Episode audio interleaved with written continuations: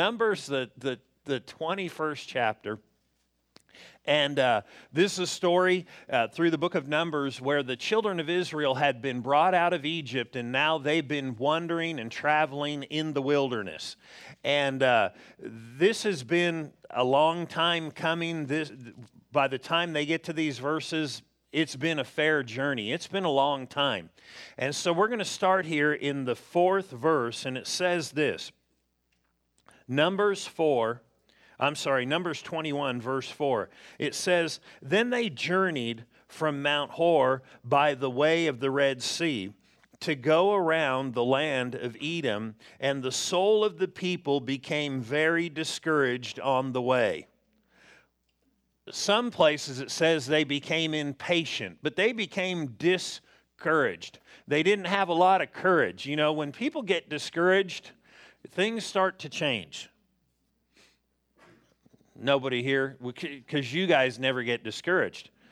But this will be a great message for you to share with other people who do.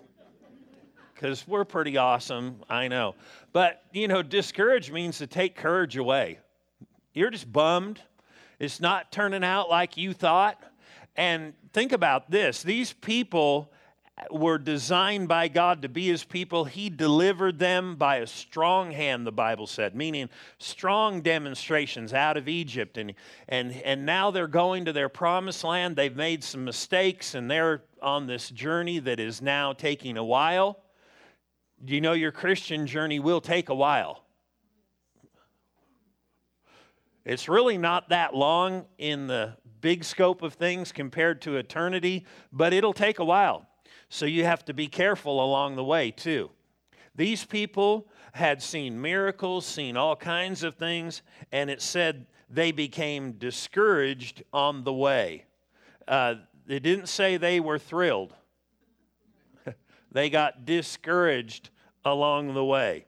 Verse 5 said, And then the people spoke against God.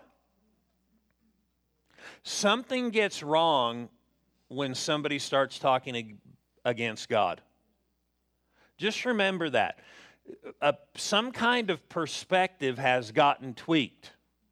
You know, when, when a family member goes through something and something harsh happens, and then people get mad at God, it wasn't God. You know, we talk about God being a good God, but what happens is people uh, sometimes that we trust attribute things to God that don't belong to Him.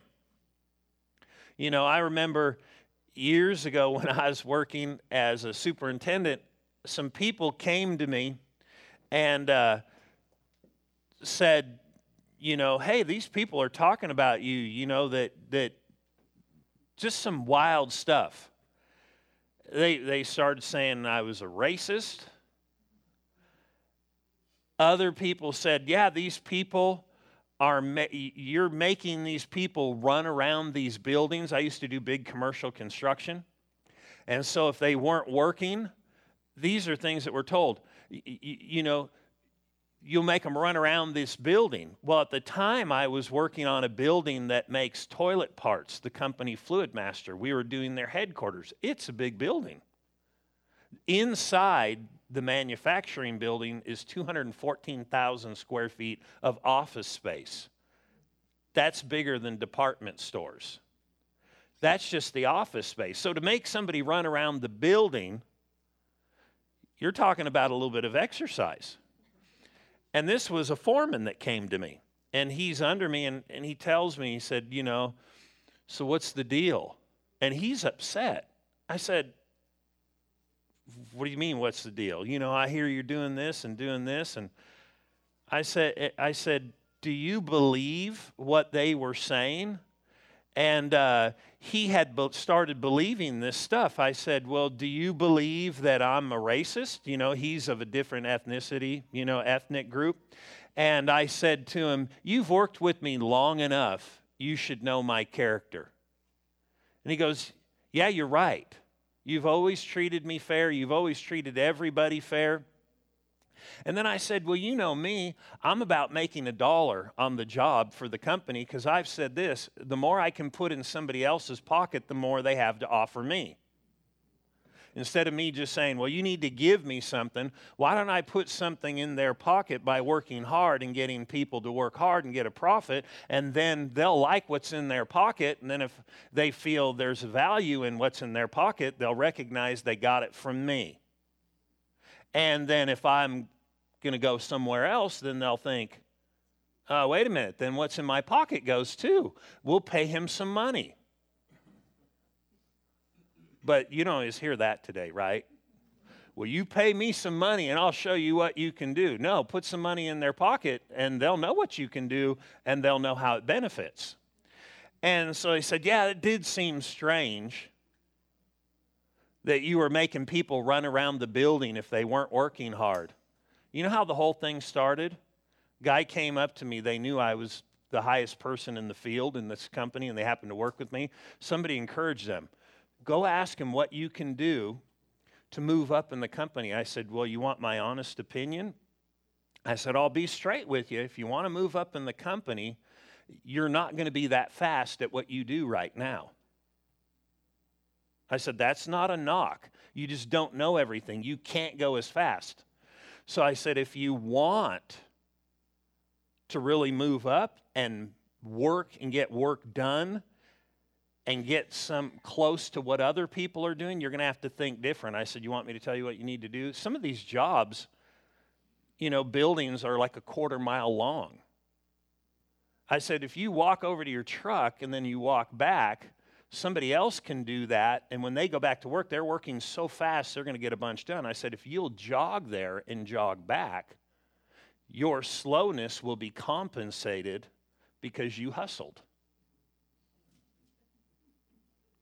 And then it'll look like, because you're not as far along, that you can really get something done.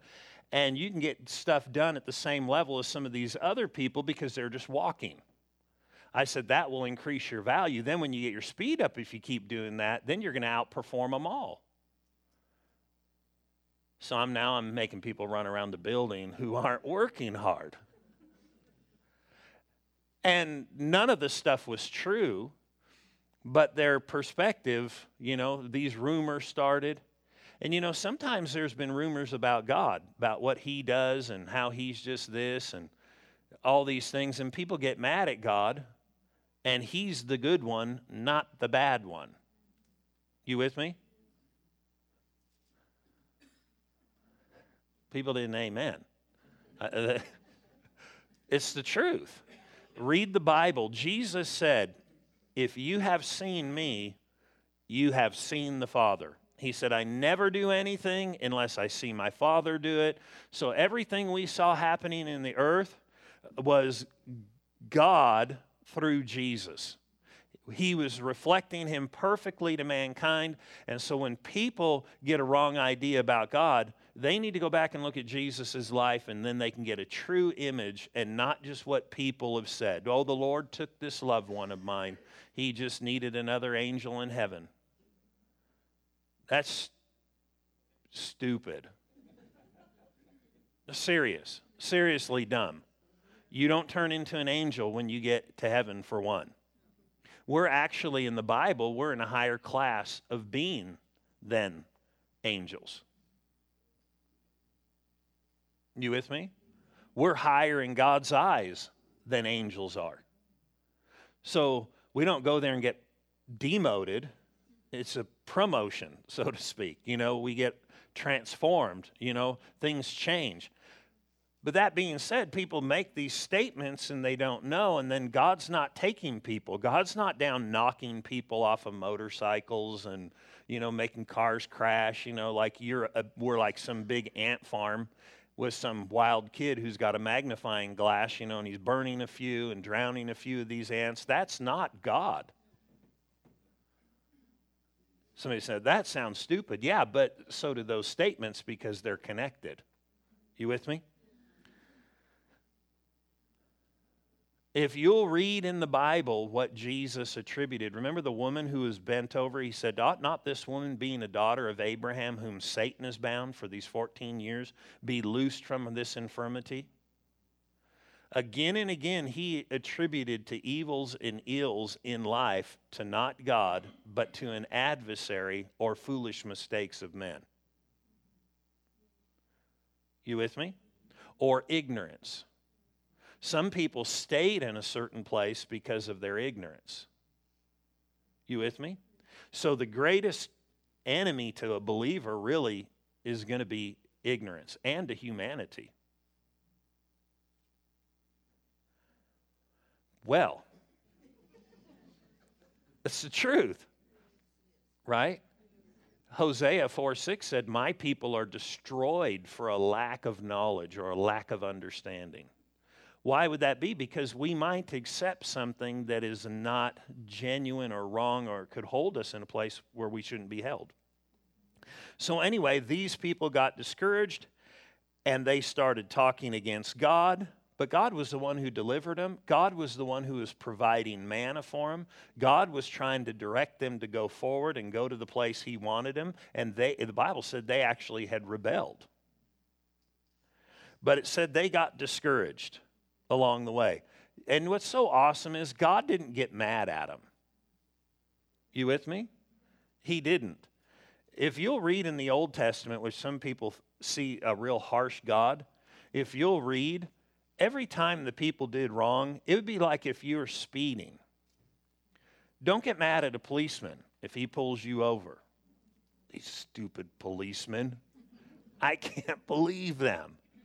Yeah, well, if you're going 95 in a school zone, you know, or a parking lot, they just might pull you over and not be pleased with you. All they're doing is enforcing a rule that's set in place already. You with me? And if it's not violated, you're okay. That's like a teacher gives you an F. No, you give yourself an F. Oh, no. Oh, yes.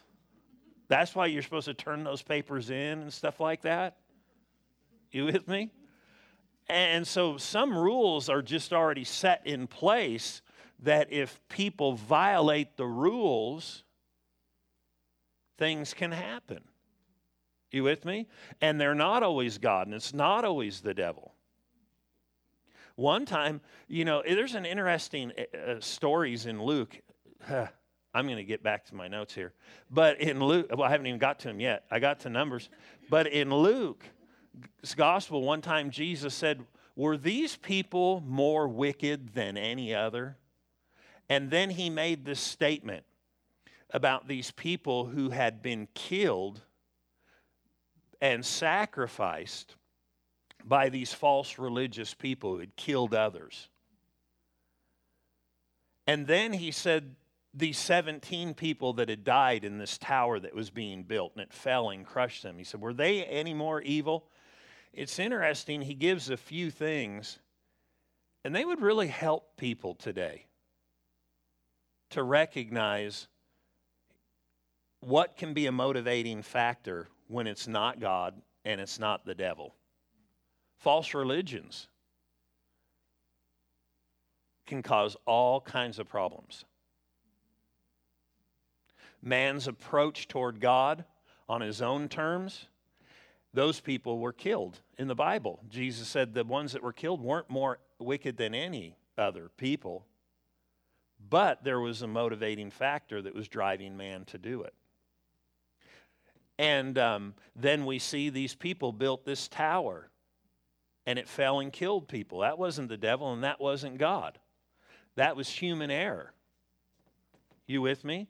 Like we have quality control on certain things in, in, in the airline industry, but sometimes people get laxed and it's not God and it's not the devil, it's human error, and they just don't prepare a part right and do something and they just let it go and the plane goes down. Now, let me say something God can guide a believer away from all that stuff. You with me? But it does give answers to why some things happen because some people don't have answers and they get bitter and they get discouraged and they get angry at God, and it's really misguided. You with me? So, anyway, they were discouraged on the way. And then the people spoke against uh, God, verse 5, and against Moses. Why have you, this is what they said, why have you brought us up out of Egypt? To die in the wilderness? No, he didn't. He was bringing them up to bring them to a promised land. For there is no food, but they were having manna rain from heaven. They just didn't like what they had. And there's no water, and our soul loathes this worthless bread. And it would rain down. That was pretty supernatural. That'd be like eating donuts every day. I mean, and they're from God, so they've got to be good. And they're like, tired of donuts. I'd be like, this is awesome. You could have donuts, all, just donuts, donuts, donuts. And they're like, ah. People would probably complain about steak. Can't help everybody. Verse 6 So the Lord sent fiery serpents, and literally, he permitted the fiery serpents. You go read through how some of it's written in the Old Testament where he said, if you do this and this, then this won't come on you. It wasn't that he sent it, it was permitted. They opened the door. Notice this. They he so he the Lord sent fiery serpents among the people, but uh, and they bit the people, and many of the people of Israel died. They were there the whole time, but they didn't affect them. Matter of fact, if you go back and read, nobody would cast their young, nobody would have miscarriage. If they would obey God, there would be health. But what's interesting here is verse 7. It says, Therefore the people came to Moses and said, We have sinned, for we have spoken against the Lord and against you. That took some guts. Hey, I was talking about you. I was talking about you. We were talking about you. Talking about burning ears. His were probably red. He said, Pray to the Lord that he take away the serpents from us. Now, the Lord didn't take them away because they were there. You ever go out in the desert? There are snakes out there. They're there all the time. There's different things out there. And he didn't take them away. They were there, but they were protected, but he did something. Notice this. He, they said that they would take away the serpents from among them. And then notice this. Verse 8 Then the Lord said to Moses, Make a fiery serpent, set it, or a bra- bronze or bra- brazen serpent. It says, and set it on the pole or on a pole. Set it on a pole. And it shall be that everyone who is bitten, so in other words, there are going to be people who are bitten. When he looks at it, shall live. In other words, they would be healed. So Moses made a bronze serpent and put it on the pole, and so it was if a serpent had bitten anyone, when he looked at the bronze serpent, he lived. In other words, if he would fix his gaze on this, he would get healed and live. But it wasn't that way before, but now God set this up. What does this look like? Well, you know, we live in a country right now that is just bending history or trying to, but they can't. They can't remove God and they can't remove all signs of the influence through our nation. You know, you kind of laugh a little bit, but you know, we don't want God in our school. We don't want to talk about the Lord. We can't have any of this. And we just got done with Thanksgiving. And so all the people who didn't want God, didn't want Jesus in the schools, didn't want any of that, the kids all dressed up like Indians or pilgrims. And that's okay, but we don't want God. But you know what a pilgrim is? Look at the definition one who leaves a land for a sacred land for religious purposes. Then you ever been to the pharmacy? Ever seen an ambulance? Ever been to a hospital? There is a shaft or a post or a rod with a serpent wrapped around it. That is this right here. That's where it came from. That's where it came from. So you see it on all kinds of medical things. That is this image. What was it? Was it was an image of something to come, actually. And so he said, if you'll get your gaze fixed on the right thing, there will be a solution in your life. Now, what's interesting is this turn with me. So, God gave a, a solution if they wouldn't focus on the problem. Because, see, they had got their minds off of God, they had gotten their minds off of the things that were right, off the blessings he was sending and who he was. And now they're looking at the natural. We're out in this wilderness. They even started complaining, talking about the land where they had come from. And God was the solution. At first, they were like, woohoo, this is awesome. I mean, that place they came out of was not good. And they had just got their attention, and their mind was just so filled with the wrong thing that it started affecting what came out of their mouth, and they just got discouraged. This is an answer for discouragement for people. If you find yourself discouraged, pay attention to what you're focusing on. You'll find that you cannot be focusing on the answer that God has and be discouraged. You can't. Because you'll be thinking, man, God's got this. I prayed, He's working. But if you get your mind focusing on the wrong thing, it will get you to a place you don't want to be. You with me? You get discouraged. You get discouraged. Joshua, when he was about to lead this bunch, the discouraged bunch, couple million people, minus a few because of serpent intervention. He's, but they're multiplying along the way, so it could have been a lot more. And uh, God, when He talked to him in Joshua, told him, If you're going to lead this people, go read Joshua, the first chapter. He said, Be of good courage. Be strong and of a good courage. It's not in my notes, so I'm not going to turn there. He said, Be strong and of a good courage. And he told him, you know, be courageous. And then he told him something to help him to stay this way. In the eighth verse, he talked about, you know, meditating in the word day and night that you might observe to do all that's written therein. Then you'll make your way prosperous. Then you'll have good success if you'll meditate or ponder not on the problems, but on me and what I've said. He said, You'll make your own way of success. In other words, God will be able to work and do something in your life, but you have a role to play. See, these people kept looking back, drawing back, and God wanted to put a marker there so they could focus and get the answers they need. I remember it's been 10 years ago. One morning I woke up, it was before I moved here.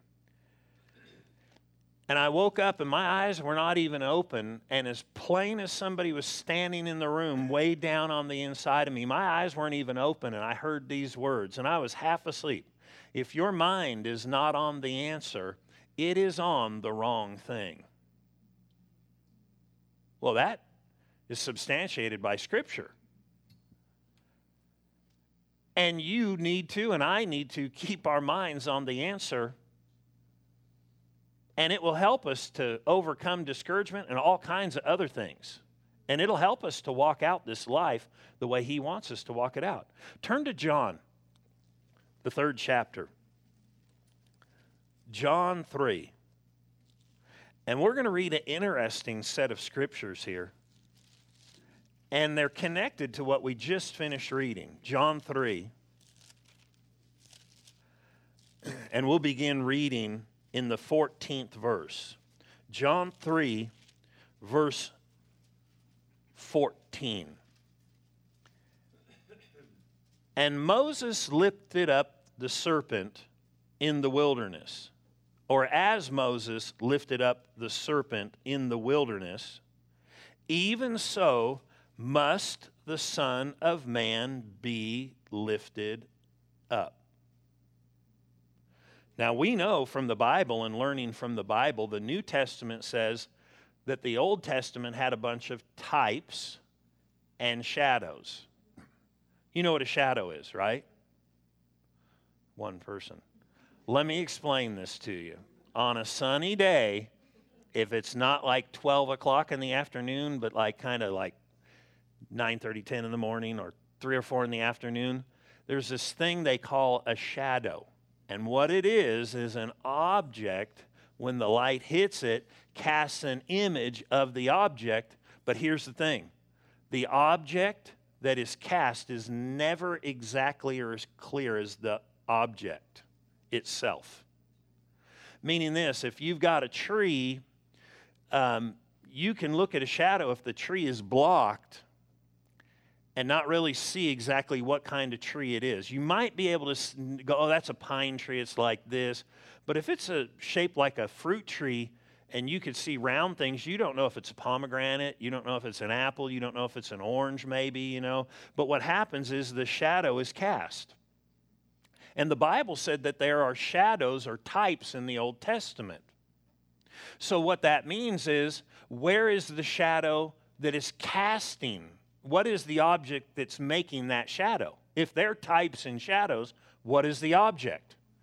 Jesus was the object. That was just a shadow. Because he said, like that, even so the Son of Man must be lifted up.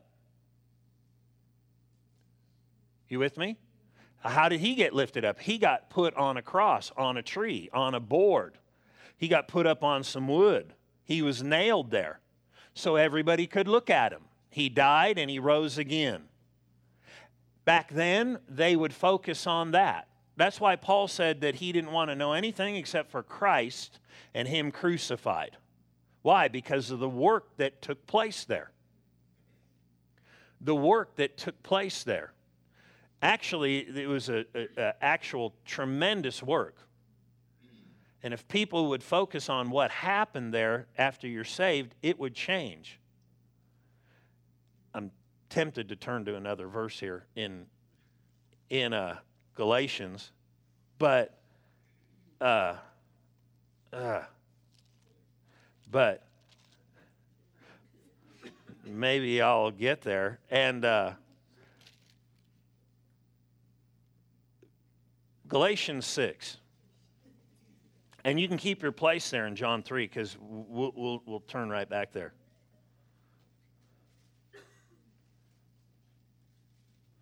Um, Galatians 6.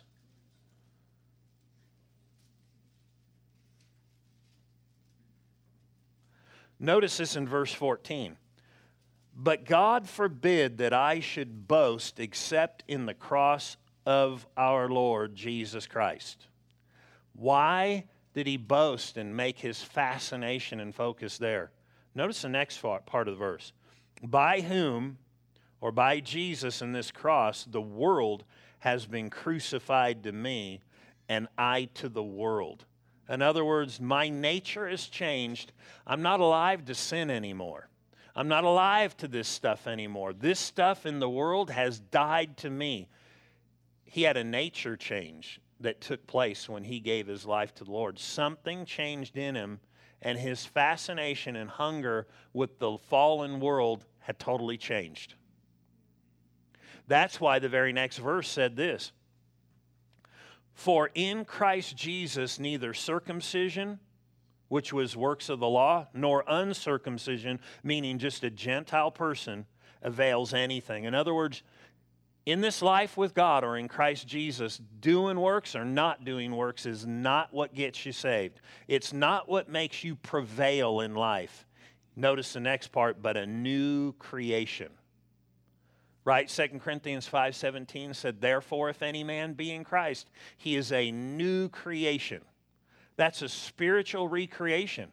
What happens is it changes everything in your spirit, not in your mind but in your spirit, not in your body, but in your spirit, and there's something way down inside of you that loses its fascination for the world, that loses its fascination.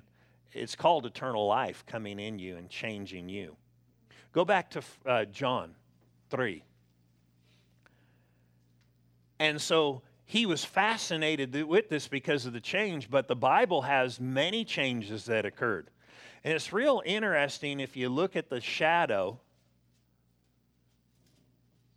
Would a shadow have more in it than the very object? I think not. It's not as full, but the real object is full. And this object we're about to look at is full. And the object is Jesus. Because the Bible said he bore our sins. He bore different things in his body when he died on the tree. But notice this in the 14th verse. And as Moses lifted up the serpent in the wilderness, even so must the Son of Man be lifted up. Verse 15. That whosoever believes in him should not perish. Remember what was happening to them? They were perishing. They were perishing that they would not perish, but have eternal life. In other words, they'd ha- get the divine life of God in them. Right? Jesus said, He who has the Son, John 10 10, actually, I'm quoting the second half of the verse. He said in the first part, The thief comes not but to steal, to kill, and destroy. But I have come that you might have life and have it more abundantly. Actually, I was starting to quote 1 John 5 12. He who has the Son has life or divine life. You out there? But he said, I've come that you might have eternal life, his life in you, way down on the inside of you. When you got saved, you got life. The Bible said, He who does not have the Son of God does not have life. What kind of life? It's not talking about a party. It's talking about the very life that's in heaven in God comes inside of a man or a woman when they receive Jesus. It changes everything from the inside out. You with me? I mean, not trying to be careful here, but I'm the one preaching. Linda will make faces, so I'll walk over here. But have you ever had like a smelly room in your house? That room sometimes? people close the door so it doesn't escape, but it still smells. And it just seems sometimes some rooms, you, I'm talking about the washing room, the washing machine, room with the washing machine. Okay, maybe I'm not. I'm just talking any room. And that smell tries to get out, different smells. It's because it's in there sometimes it's just not out, but you open that door and yikes. But when you get eternal life in you, there's something in you. Now, don't get distracted by that story and go, oh, yeah, I know exactly what he's talking about. But you get eternal life inside of you. There is a way. God doesn't want it all closed up on the inside of you, He wants it out affecting you.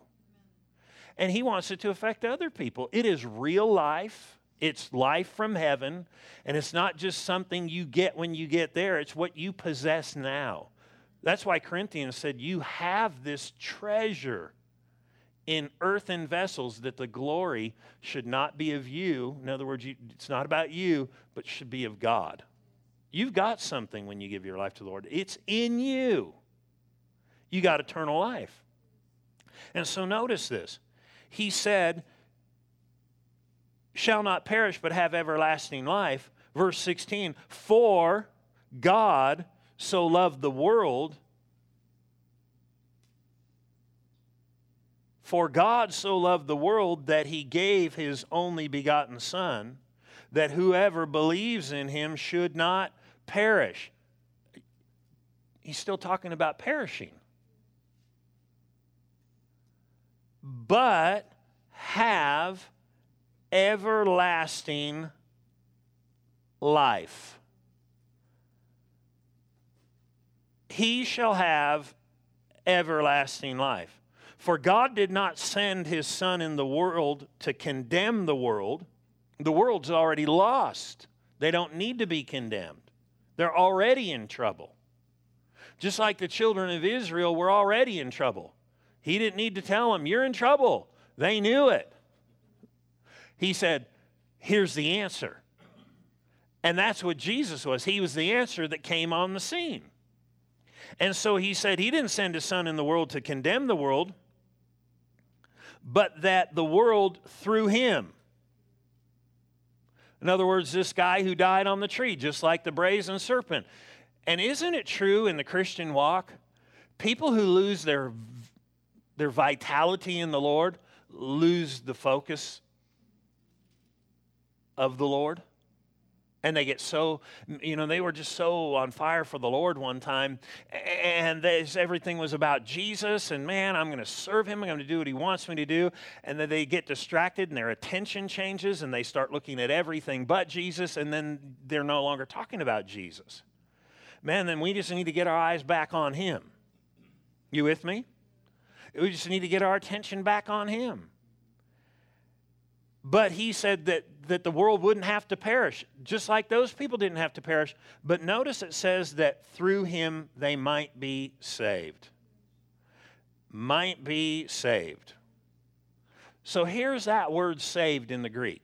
I'm not a Greek scholar, but I have, you know, like a Vine's expository dictionary, and I have some different things. And now you can look at these things online and look at the literal meaning of that word saved.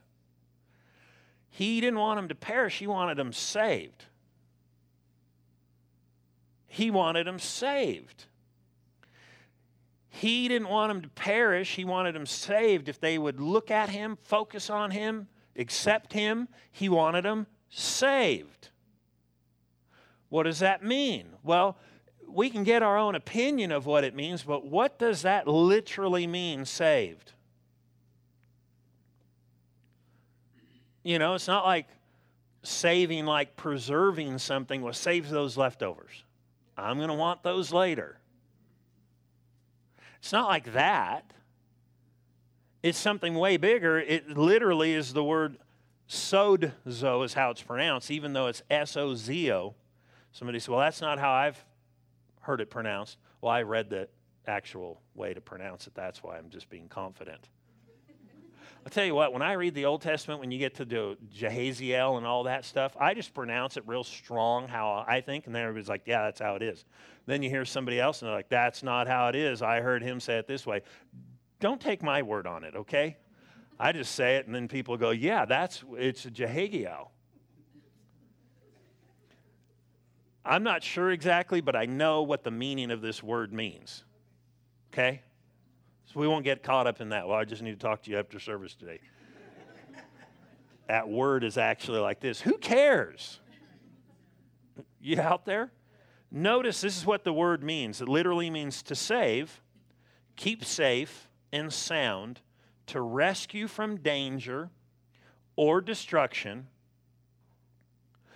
or from one who's in injury or peril to save a suffering one from perishing, one suffering from disease, to make well, heal, restore to health, to preserve one who is in danger of destruction, to save and rescue, to save in the technical biblical sense. It literally means to deliver from the penalties of the Mosaic judgment or Messianic judgment meaning from what Christ, you know, if people don't accept Christ, there is a penalty. But anybody who accepts him, all these things can happen. You know, here's an interesting thought. What if Moses would have given the answer, but Moses never passed on the answer? Then people might have thought it was God who is doing this thing in their life, bringing them up into the promised land. But if Moses failed to tell everything God had said, then different opinions about God could have maintained their status. In other words, they could have just been a certain way, and people would have had different opinions about God because Moses didn't tell everything that God said. You with me? In other words, he could have known something or didn't know something, but he did. If he didn't tell it, even though he put up the brazen serpent, people wouldn't have known they could have been healed. It, maybe by accident, one here or there could have got an answer or been delivered or protected. What if we have never heard the truth? We could suffer ill, wrong, and like I said, there's different reasons and things like that. But what's interesting is how much has been spoken against these truths? Say, well, that's done, that's finished, that's gone. But what does God have to say? What does His Word say? You with me? What does His Word say? Turn to Isaiah 53. We're going to go through a couple of verses real quick. Isaiah 53. God sees the end from the beginning. He says stuff before it ever happens sometimes. You ever known something was going to happen? You just knew it on the inside before it ever happened? He's still in business today. God ever given you a plan for your life, a, a, dream, and you knew it was from Him on the inside about the future, but it hasn't come to pass yet? Because God still knows the end from the beginning. You with me? Isaiah 53 was years and years and years, hundreds and, you know, thousands something years before Jesus ever came on the scene. Notice this in verse 2. It says, For he shall grow up before him as a tender plant and as a root out of dry ground. He has no form or comeliness, and when he, uh, we see him, there is no beauty that we should desire him. This is actually a foretelling of Jesus and him being whipped and beaten and crucified on when he was nailed to the cross and when he was whipped before. It says this He was despised and rejected by men. Verse uh, well, we'll keep reading through there. A man of sorrows and acquainted with griefs. Here's what's interesting that word sorrow literally means pains, and the word grief means sickness. If you have a number in your Bible and it says L I T and a number, you just go to the margin, it'll tell you. That's what it literally means. And then it goes on to say, and we hid as it were, our faces from him. He was despised, and we did not esteem him or lift him up to his rightful place. Verse 4 Surely he has borne our griefs or diseases and carried our sorrows or pains and yet we esteemed him stricken, smitten by God, and afflicted, but he was actually wounded for our transgressions. That's why he died. And he was bruised for our iniquities or our wrongdoings. The chastisement, when he was whipped and beaten, was for our peace, was upon him, and with his stripes we are healed when he was whipped. Now, I've heard people say this before. Turn to Matthew 8. I've heard people say this well, this, that was just spiritual healing, not physical healing. And uh, because sometimes people who have initials in front of their name, people believe them more instead of searching the scriptures. And you know, you get somebody with a name that says like PhD, and somebody's like, whoa, he's got a PhD. That must mean he knows something. Maybe that just stands for post hole digger. I don't know. But the fact of the matter is, that doesn't mean he knows everything. Right? Matthew 8, verse 16. When evening had come, they brought to him many who were demon possessed, and he cast out the spirits with a word and healed all who were sick that it might be fulfilled which was spoken by Isaiah the prophet, saying, Himself took our infirmities and bore our sicknesses. He's quoting Isaiah 53, 4 and 5. That's how some of the healings happened when Jesus was on the earth. So, does that mean it all stopped? What about after Jesus left? Turn to 1 Peter 2.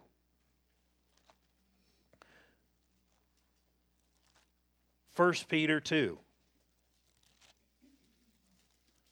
1 Peter, the second chapter, and the 24th verse says this Who himself, this is talking about Jesus.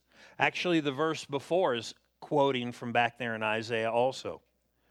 Who himself bore our sins in his own body on the tree, that we, now being dead to sins, might live unto righteousness, by whose stripes you were healed. In other words, it was paid for already. When Jesus died, and it was already paid for, just like sins were paid for. But let me ask you this do forgiveness of sins automatically come to the world though it was paid for? No. They have to be appropriated by faith. That's why the Bible said in, in, in Ephesians 2 8, by grace you have been saved through faith. In other words, you have to accept it and believe it. 12 out of the 19 times that Jesus performed a notable miracle on somebody in the Bible, he attributed it to their faith and not to him. As a matter of fact, one time he didn't even know who the person was. In Mark 5, who got healed, he said, Who touched me? And he looked, and the disciple said, You see the multitude thronging you, and you say, Who touched me? But the Bible said that the woman, he, eh, then he kept looking. It said, because he knew virtue or power had gone out of him, it said, the woman, fearing, trembling, knowing what was done in her body, fell down before him and told him the whole truth. You know, it starts in the 24th verse and goes down, but we jumped in a little later. And he said, Daughter, you know, because he talked about how when she touched him, she was immediately made whole. He said, Daughter, be of good cheer. He didn't even know who it was till he asked. He said, Your faith made you whole. In other words, you can trust God yourself and accept what was paid for. But what's interesting is we haven't always been taught this. And our focus in the world is always, for the most part, on the problem and not on the solution. And therefore, faith is weak. That's why in Hebrews 12 it said, looking unto Jesus, the author. In other words, get your imagination and your focus on Him. Looking unto Jesus, the author, the starter, the originator of your faith, and finisher. Where we keep our attention has a great deal. If you pray for something and you keep focusing on the problem, your faith is not going to be helped. Read Romans, the fourth chapter, the 19th, 20th, and through there, when it talks about following the faith of Abraham. It said he did not consider his own body now dead, yet the, or the deadness of Sarah's womb. It said he staggered not at the promise of God through unbelief, but was strong in faith, giving glory to God. And the Bible talked about how he got his focus on the answer. And that's really what this is teaching to look to the solution and get your mind on the answer. Let's close with this right now before we receive communion. 1 Corinthians, the 11th chapter. This is a time that was um, where the church was being taught about communion. And uh, there's quite a bit in here, and we're just going to look at two verses before we receive communion.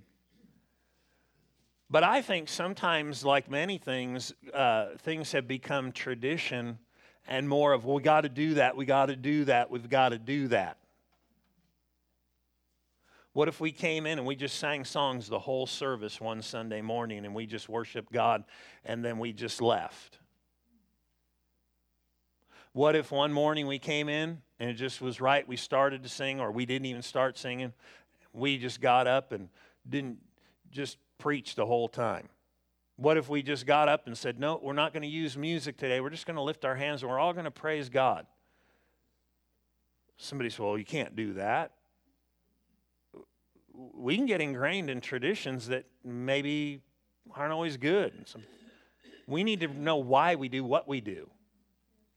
And so we're going to look at what communion is. Actually, it's about everything I just talked about. Matter of fact, he told us many are weak and sick because they don't understand what was purchased. And he was writing to Christians. And some people die premature because they don't discern, which means understand the Lord's body or what he did. That's the Bible. It's a lot better than just saying you never know what the Lord's about to do. Oh, no, you can actually know quite a bit that the Lord's about to do. You with me? What if we use that science on everything? Well, would you like to pray and receive the Lord today? You've never given your life to Him. I would like to do that. Well, let's pray. You never know what He'll do. He might save you, and He might not. Because you never know what the Lord's going to do. Well, that'd be really great. That would be just wonderful. What happened to you at church? I don't know. You never know what's going to happen. You never know what the Lord's going to do. I prayed, and uh, I don't know what the numbers on the dice rolled, but hey, when I get to heaven, I, maybe I'll get in. Maybe I'm just going to burn in hell for eternity. Because you never know what the Lord's going to do. No, no, you do know what the Lord's going to do. And you can be confident in Him, what He's going to do. You with me? If we use that kind of science, what kind of Christianity would we have, especially when the Bible is way confident? At least the version I read, called the Holy Bible.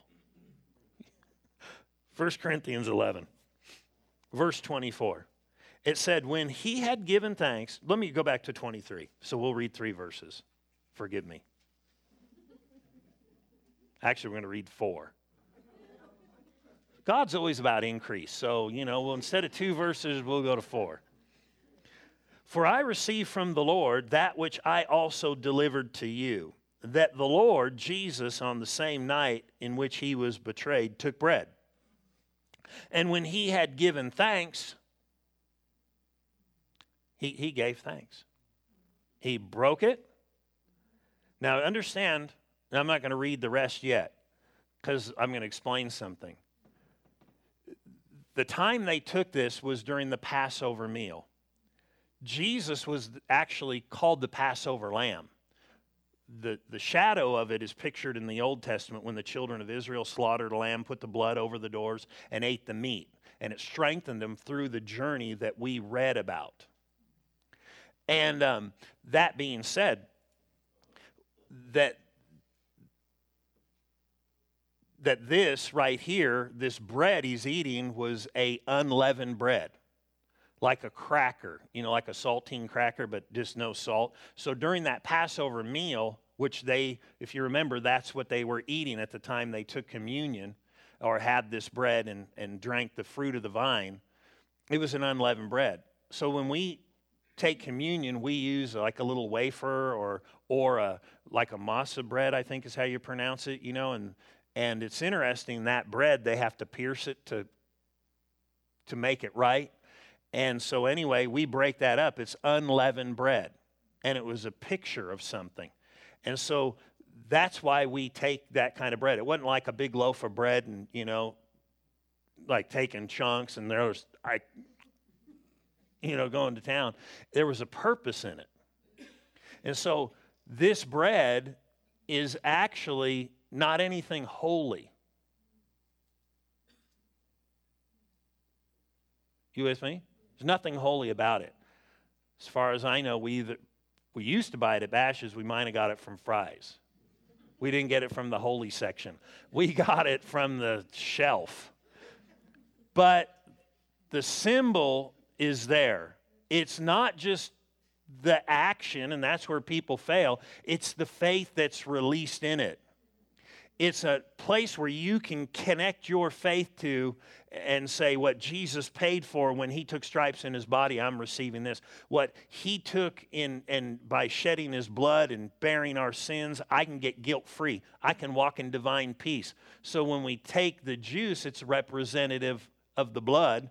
And when we take the bread it's representative of the which it's like a cracker is representative of his body that was broken and when it was whipped. So it says here, and when he had given thanks, actually, we'll go back and read it.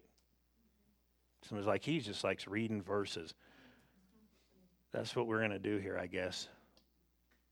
Verse 23 For I received from the Lord that which I also delivered to you, that the Lord Jesus, on the same night in which he was betrayed, took bread. And when he had given thanks, he broke it and said, Take, eat, this is my body which was broken for you. Notice what he said Do this in remembrance of me. In other words, get your mind on what I have done. Isn't that what happened on the with the brazen serpent on the pole? Get your focus on what I have done. In the same manner, he also took the cup after supper, saying, This cup is the new covenant. You know what a covenant is? It's a will. It's what he bought and paid for, it's the enforcement of it. He said, This is the this cup is the new covenant. I'm sorry, this cup is the new covenant in my blood. This do as often as you drink it. Notice, in remembrance of me. Remember what he purchased with his body? Remember what he purchased with his blood. So we're going to take communion. You can go ahead and come up here, Amber. We're going to take communion. And when we take it, what we're going to do is we'll hand these elements around. You just sit where you're at.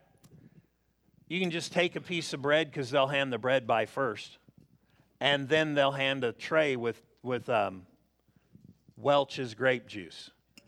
Somebody's like, was it wine? No, it's the fruit of the vine. It's the same thing, just not fermented. And you can just hold it if you want to take communion. You're not forced to take it.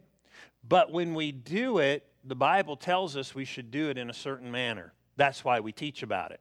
So it doesn't become a snack to hold you over before Red Robin. You're like, man, that was really small.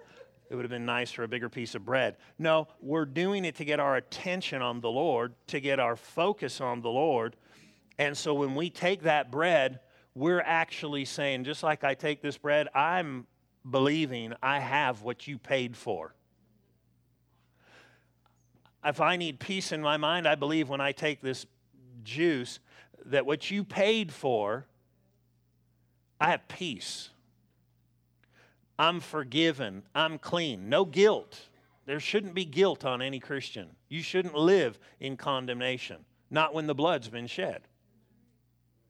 It's just a great way for us to get our attention back on the brazen serpent, but not the brazen one, the actual object, Jesus Himself.